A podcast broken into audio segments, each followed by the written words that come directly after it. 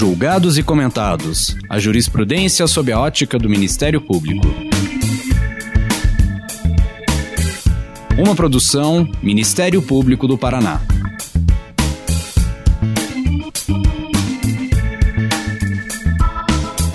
Olá, estamos começando mais um Julgados e Comentados, nosso podcast para falar de julgamentos relevantes sob a ótica do Ministério Público.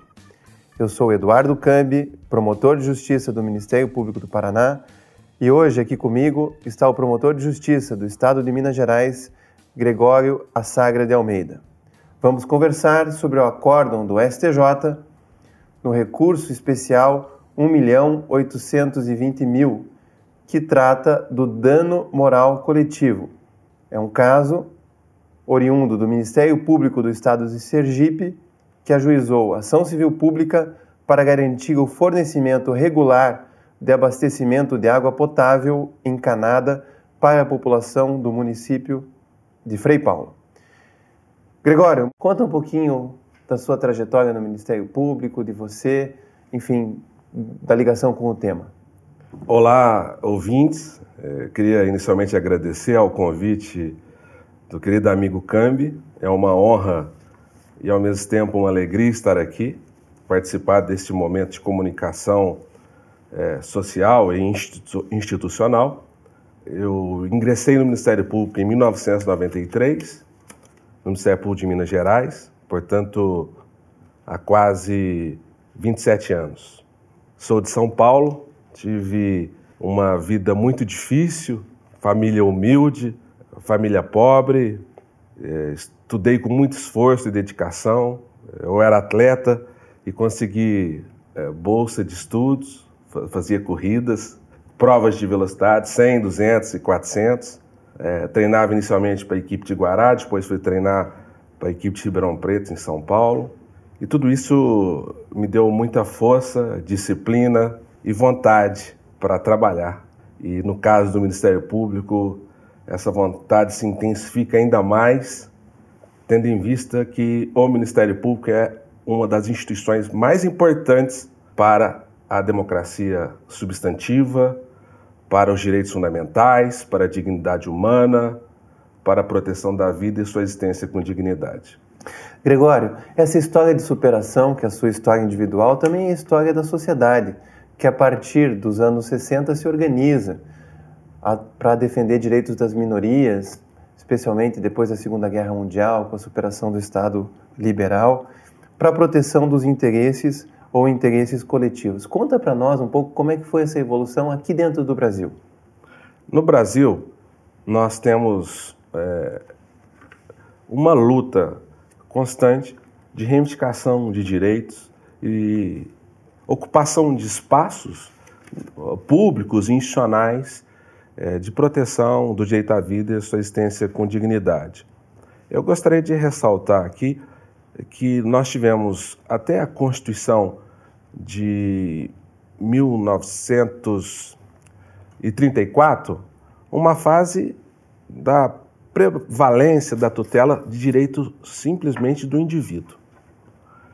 Depois da Constituição 1934 surge uma segunda fase em que Algumas leis e a própria Constituição de 1934, que consagra expressamente a ação popular, é, é, essa Constituição e as leis que surgiram, como a CLT, Código de Pesca, Código de Caça, é, Código Florestal, Lei da Ação Civil Pública, elas iniciaram uma segunda fase, que é a fase da proteção não só de direitos individuais, mas de direitos coletivos mas de forma taxativa, fragmentada, e que foi importante também. Que é essa expressão dos direitos transindividuais. Transindividuais. Que, que vão além do indivíduo. Que vão além do, do indivíduo para abranger uma, um grupo, uma coletividade ou até toda uma comunidade de pessoas. É o que é denominado de direitos difusos, direitos coletivos ou direitos individuais homogêneos. E a Constituição foi importante nisso, porque trata de uma série de direitos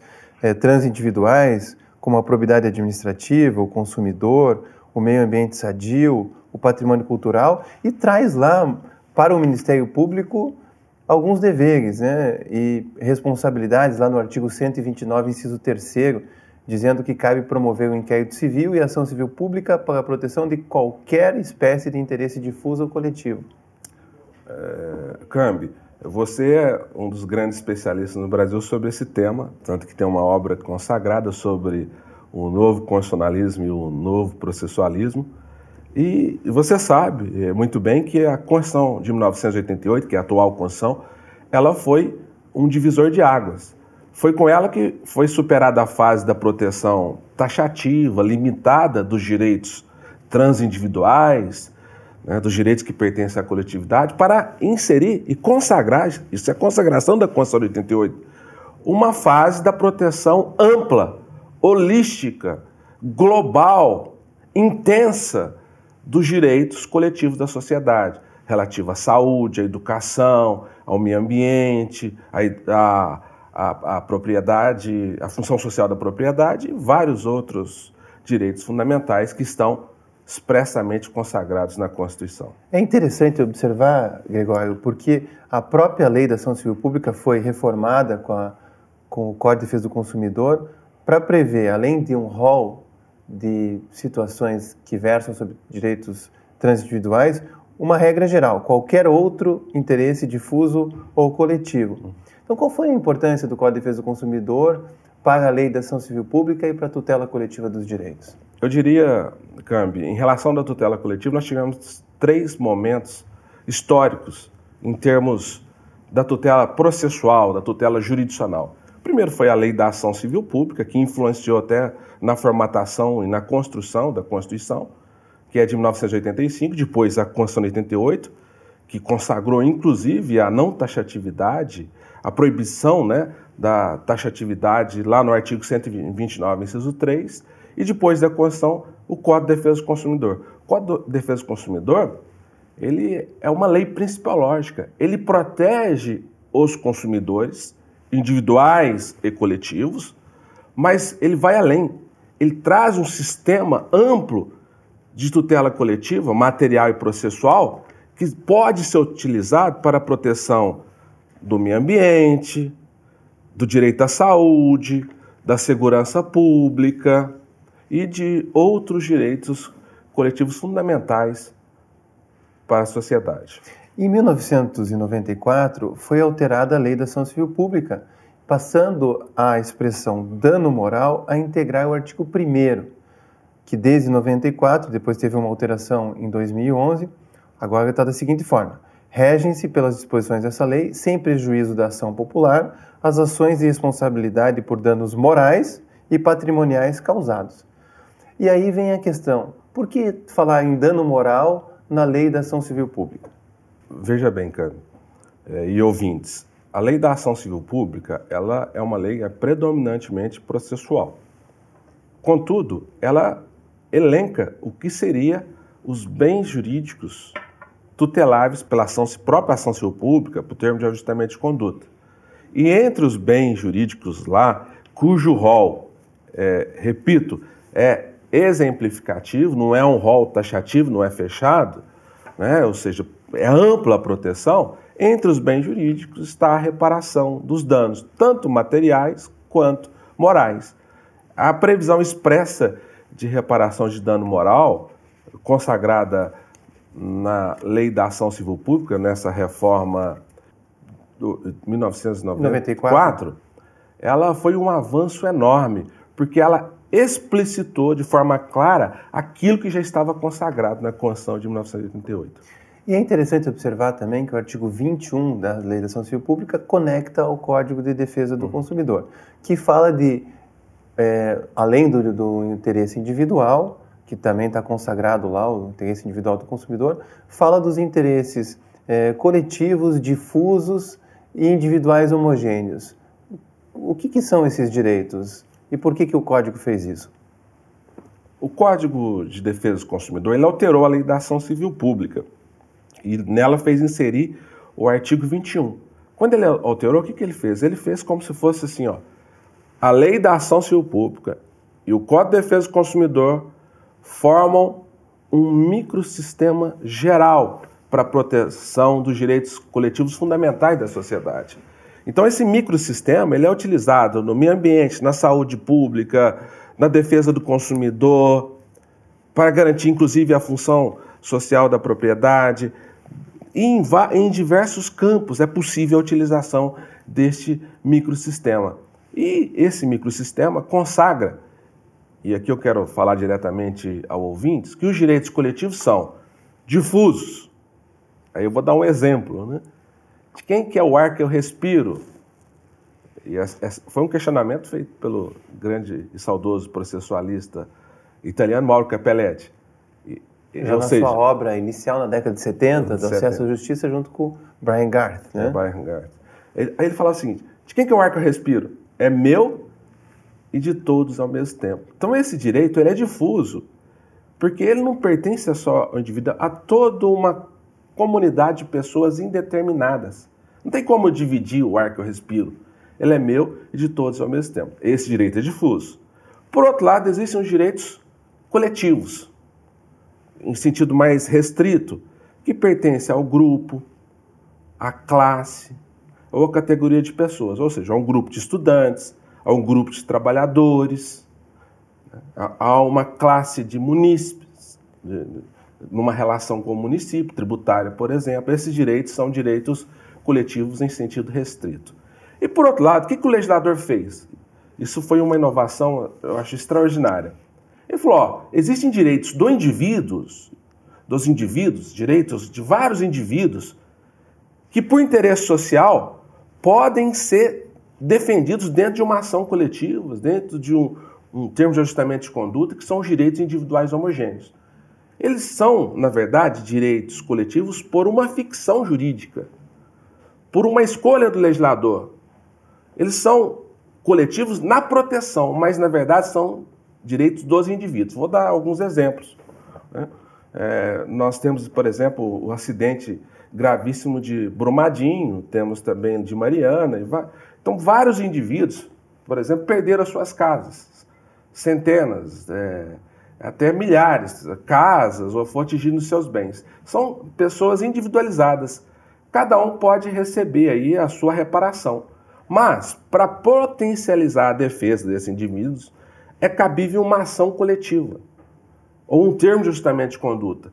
Esses indivíduos podem ser protegidos dentro de um processo coletivo. Por quê? Porque há interesse social. Primeiro, combate a dispersão das vítimas. Segundo, diminui a sobrecarga do judiciário. São evitadas centenas, milhares de ações individuais. Terceiro, são evitadas decisões conflitantes, porque pode um juiz decidir de uma forma, outro decidir de outro. Então, dentro de um mesmo processo ou de um mesmo acordo, são tuteláveis direitos de dezenas, centenas, milhares de indivíduos. Isso é interesse social e o Ministério Público está incumbido Daí entra defesa. o Ministério Público com o seu aparato normativo, lá a previsão constitucional do artigo 129.3, a, a Lei da Ação Civil Pública, podendo é, buscar a reparação do dano material e do dano moral. Né? Porque as duas coisas não se confundem, não é, Grimalho? Não, são, são dimensões diversas da reparação.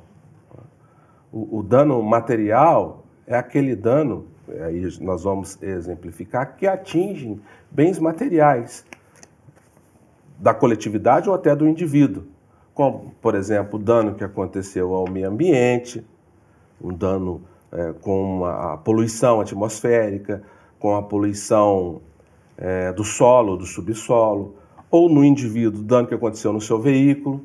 Esse, esse dano é material, é material porque está é, é, relacionado com a bens materiais é, propriamente ditos.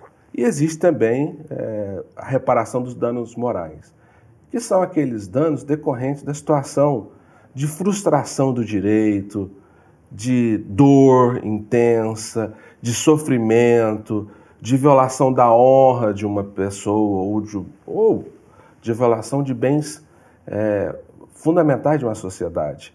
Então, hoje, tanto a lei como a jurisprudência têm admitido que a reparação dos danos, tanto individuais quanto coletivos, pode se dar tanto em, em relação a danos materiais quanto a danos morais. Nós vamos voltar para esse tema, vamos fazer um breve intervalo e depois vamos tratar do acórdão do STJ. Vamos lá.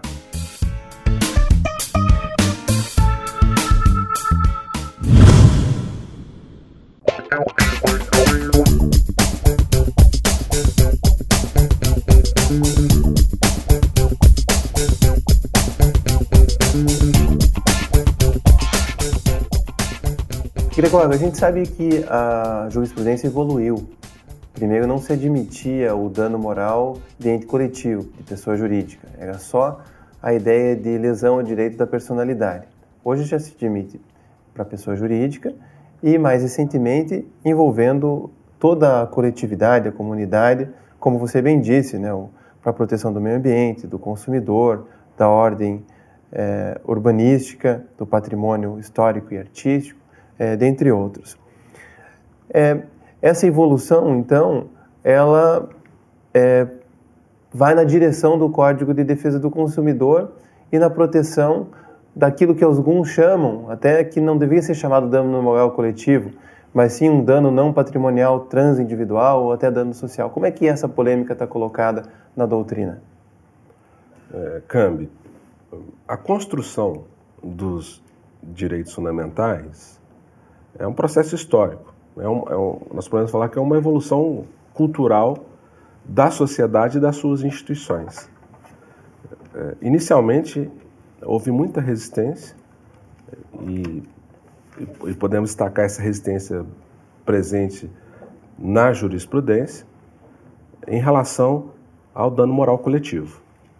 Havia uma concepção, hoje, nós podemos falar quase superada, não totalmente superada, mas quase superada, havia uma concepção no sentido de que o dano moral ele era individual, porque a dignidade humana era individual.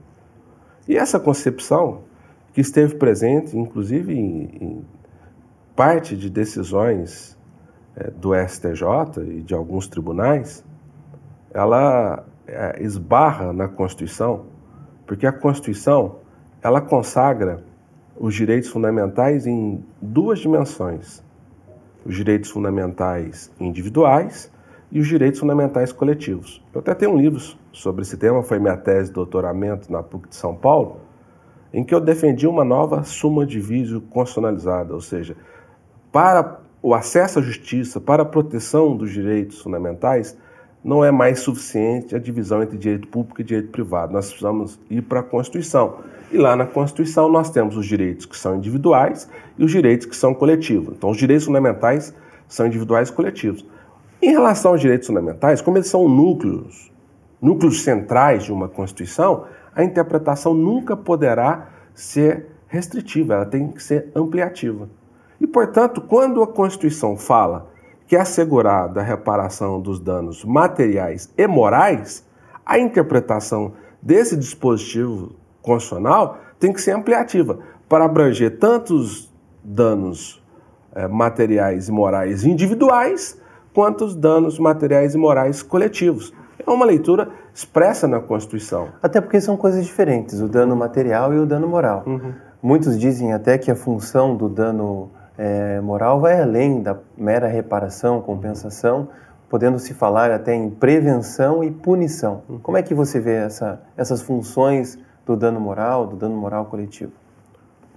É, como eu disse, nós estamos construindo argumentativamente, né, isso é um processo histórico, é, a interpretação e a aplicação da Constituição, que é feita pela doutrina, é feita pela jurisprudência e, e deve ter sempre possível a participação do cidadão. É muito importante que o cidadão participe de audiências públicas, que faça, ah, que faça suas reivindicações e que lute pelos seus direitos também. É, tem até uma, uma frase de um grande jurista alemão, Rudolf von Ehre, que falava o seguinte: aquele que não luta pelo seu direito não tem dignidade de tê-lo, de possuí-lo. E, portanto, a luta pelo direito é um ato de exercício da dignidade. E não só o seu direito, mas ele enquanto membro da sociedade, da comunidade, e daí a importância do coletivo, do difuso, não é?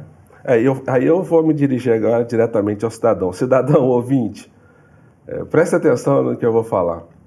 É, é, você tem instrumentos importantíssimos na Constituição para você atuar. Você tem lá no artigo 5 da Constituição, inciso 34, o direito de petição. O direito de peticionar aos órgãos públicos na defesa de direitos fundamentais, na defesa do meio ambiente, da saúde pública, da segurança pública. É um direito fundamental seu, de peticionar e de obter uma resposta.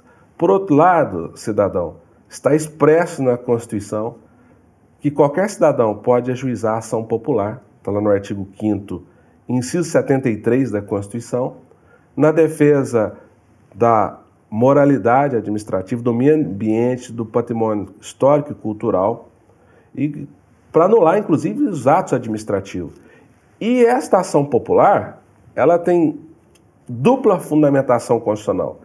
Ela é exercício direto da soberania pelo próprio cidadão, como se tivesse fosse lá votar, mas na verdade ele vai lá fiscalizar e defender perante o judiciário com ação popular. Essa é a primeira fundamentação constitucional, com base no artigo 1 parágrafo 1 da Constituição, que fala que todo poder emana do povo que o, que o exerce pelos seus representantes eleitos ou diretamente nos termos dessa Constituição. Então, como já dizia José Afonso da Silva, naquela obra clássica sobre a ação popular de 1968, é o exercício direto da soberania pelo cidadão o ajuizamento de uma ação popular. Por outro lado, a ação popular também é uma garantia constitucional fundamental do cidadão. É a segunda dimensão desse instrumento importantíssimo que qualquer um aí é, qualquer cidadão pode utilizar perante o judiciário. E quando o cidadão não se sente forte o suficiente, ele pode procurar o Ministério Público. E nesse caso, lá em Sergipe, era para tutelar o fornecimento, ou proteger o fornecimento de água potável encanada. Conta para nós por que, que você escolheu esse acordo, do que, que esse acordo trata e por que, que ele é importante para fortalecer o posicionamento do Ministério Público. Cambi, é, eu escolhi esse acordo, primeiro, que é um acordo recente, o julgamento foi no dia 17 de setembro de 2019. É, segundo, se tratava de uma decisão que abrangia uma ação importante movida pelo Ministério Público na defesa de, de uma comunidade em uma região pobre no estado é, de Sergipe. É, terceiro, é um acordo que reconhece o dano moral coletivo, que decorre dessa frustração de bens, de violação do direito à saúde, de violação do que o acórdão fala de interesse social qualificado. Então, por esses motivos, eu escolhi esse acordo, para que possamos comentar aqui e demonstrar a importância do papel constitucional do Ministério Público. É, é interessante ao ler esse acordo que ele diz que o dano moral coletivo ele é presumido. É, explica para nós, então, como é que se faz a prova desse dano moral coletivo? O que, que, é import... o, que, que o judiciário tem considerado para dizer que houve ou não houve dano moral coletivo? É, veja bem, é, Câmbio, é, o acordo é claro, e o relator foi o ministro Herman Benjamin, que é um grande jurista, um grande professor, um, um grande ministro, ele, o acordo deixa claro que o dano moral coletivo ele não precisa da demonstração objetiva de lesão individual. Está claro na, decisão, não precisa da demonstração, da prova objetiva de que um indivíduo ou outros indivíduos foram lesionados.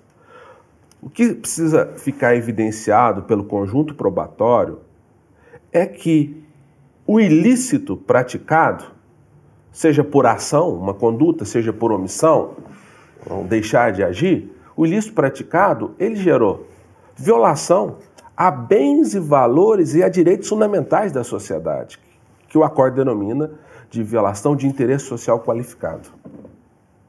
É, Aqui houve a privação no fornecimento de água e irregularidade do serviço. E isso causou problemas para uma comunidade, porque sem água as pessoas não vivem dignamente. Foi o Ministério Público, pediu para ampliar é, o serviço, mas também pediu o dano moral. Esse dano moral vai para quem? Vai para as pessoas? Vai para um fundo? Para que, que serve essa, essa reparação dos danos morais? Veja bem, o Ministério Público ele apurou né, previamente a ocorrência dos ilícitos e dos danos e moveu uma ação civil pública, primeiro, para regularizar a prestação de serviço quanto à água potável para o município de Frei Paulo e também os povoados. Né? O que existia nesses municípios? Havia prestação de serviço, é, mas essencial, mas não era contínuo. Era uma prestação de serviços é, que nós podemos falar insuficiente. Faltava água, né? E por consequência isso tinha vários problemas, como adoecimento das pessoas, sem água potável. Então o Ministério Público o que, ele fez? Ele apurou o ilícito e os danos causados e moveu a ação. Primeiro, para é, a fixação de medidas de infraestrutura para que haja prestação de serviço, desse serviço essencial de forma contínua, sem interrupção, que é o fornecimento de água potável. Segundo, para que a empresa é, demandada lá do estado de, de Sergipe, que fazia esse, essa prestação de serviço, ela estabelecesse medidas saneadoras e preventivas para evitar a, problemas com o fornecimento de águas e dano à sociedade. E terceiro, a condenação por dano moral coletivo. Então, os pedidos foram acolhidos pelo juiz de primeiro grau. Em segundo grau, houve uma simples alteração em relação a um dos pedidos, que aumentou o prazo para a, a adoção pela demandada, pela empresa demandada, que fazia o serviço de é, fornecimento de água potável, para ela implementar medidas estruturantes, aumentou de 180 dias para 19 meses e manteve é, as outras condenações que foram confirmadas pelo STJ. E esse, esses valores que essas empresas condenadas, isso vai para um fundo? Como é que funciona uhum. esse fundo? Para que, que serve esse fundo? O Ministério Público pediu também a condenação de dano moral coletivo. E como é, você, Cami, questionou, há muita discussão qual que seria a natureza é, do dano moral coletivo. Eu, particularmente, é, tenho sustentado que o dano moral coletivo é modalidade de dano social. Né? Existem danos sociais materiais e existem danos sociais morais. E há uma, uma discussão, inclusive, é, se o dano moral teria natureza reparatória e se teria natureza, além de reparatória, também punitiva. Existem discussões sobre isso. E eu, particularmente, é, prefiro defender que o dano moral tem natureza reparatória. É a reparação de violação é, da frustração, da situação de lesão aos sentimentos das pessoas, ao desrespeito à dignidade, ao desrespeito ao meio ambiente é, ecologicamente equilibrado. E essa condenação vai para um fundo, um fundo de direito difuso e coletivo que está previsto no artigo 13 da Lei da Ação Civil Pública, Lei 7347 de 1985, e incumbe a esse fundo a adoção de medidas para reparação é, de danos aos direitos difusos coletivos da sociedade e, em geral. E com isso previne outros casos futuros de danos morais coletivos. É, e com isso é possível, por intermédio desse fundo, é, é, óbvio que é um fundo que precisa ser aperfeiçoado ainda. É, é possível a adoção de medidas tanto reparatórias como preventivas para que sejam evitadas novas lesões a direitos fundamentais da sociedade. Gregório, outra questão importante é dizer é, qual é o valor do sofrimento, qual é o valor da dor, qual é o valor é, dos, do desrespeito aos interesses da coletividade. O STJ tem falado em arbitramento e tem usado um método de duas fases. Né? Na primeira fase, fixando os valores básicos da indenização com base em outros precedentes. É, para não destoar muito da jurisprudência. E numa segunda fase, levando em consideração as peculiaridades do caso concreto. Por exemplo, o dolo do agente, as consequências do prejuízo, a conduta como baliza de razoabilidade e equidade você concorda com esse método e, e, ou você preferia que houvesse uma lei para tarifar o valor do dano moral? Veja, Cami, é, eu me preocupa uma lei para tarifar o valor do dano moral. Eu acho difícil o Congresso Nacional é, aprovar uma lei é, estabelecendo critérios uh, para se tarifar para fixar o dano moral. Até me parece que tem que ser inconstitucional isso, é. porque a Constituição é, quando tutela a dignidade humana, quando tutela valores da sociedade, não pensa de forma pecuniária, né? e, mas, e sim de uma proteção integral, o princípio da proteção integral. É, eu, tenho, eu concordo com a ideia de que o direito não é só sistema. Né? Há uma grande discussão sobre isso, e eu concordo com a ideia de que o direito não é só aquilo que está expresso na Constituição, nas leis. É, Existe uma obra clássica de um saudoso jurista é, brasileiro, que foi professor da USP, um grande filósofo, Miguel Reale Júnior, Teoria Tridimensional do Direito. Ele falava que o direito ele é o fato, ele é o valor e ele é a norma.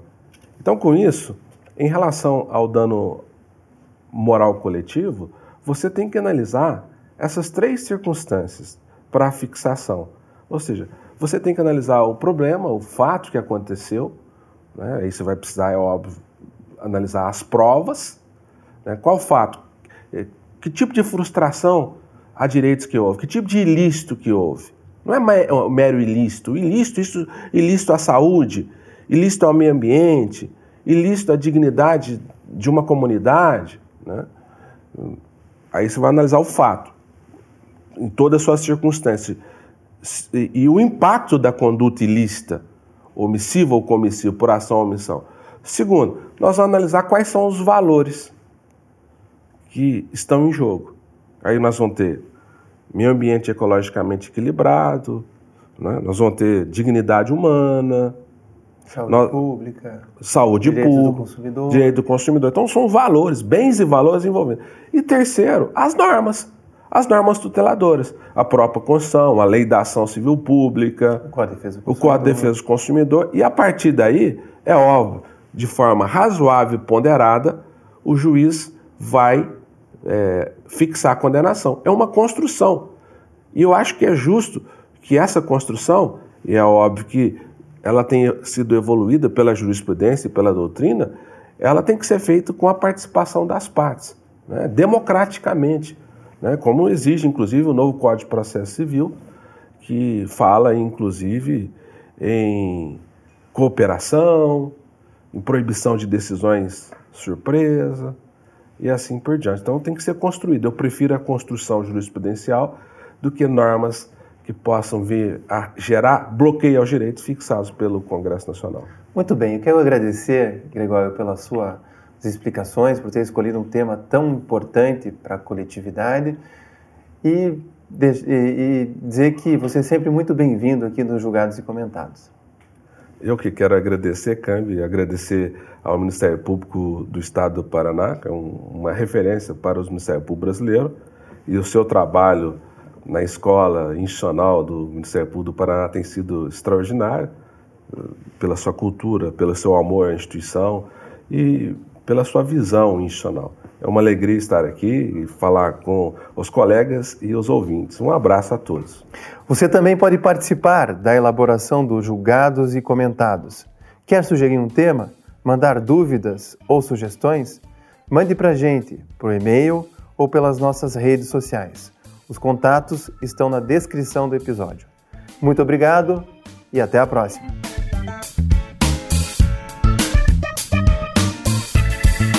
Uma produção Ministério Público do Paraná.